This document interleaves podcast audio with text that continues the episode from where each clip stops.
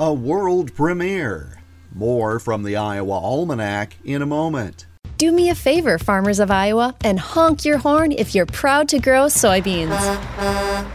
Now that I've got your attention, take advantage of the programs, information, and opportunities provided by the Iowa Soybean Association and the Soybean Checkoff. If you market 250 bushels or more of soybeans annually, a bumper crop of benefits is easily accessible. Just make the connection at iasoybeans.com and reap the benefits of belonging. On February 25, 1977, residents of Dubuque learned they'd have some company that summer. A movie crew was set to produce a film with an $8 million budget. The movie was to be called FIST, an acronym standing for Federation of Interstate Truckers, a fictional union. It told the story of Johnny Kovak, a Cleveland warehouse worker who becomes involved with the union and makes his way to the top of the leadership pack. In the starring role was Sylvester Stallone.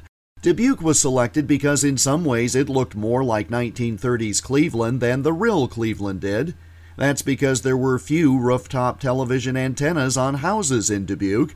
The hilly terrain had always made receiving signals difficult, so the city was one of the first to embrace cable television, meaning no antennas.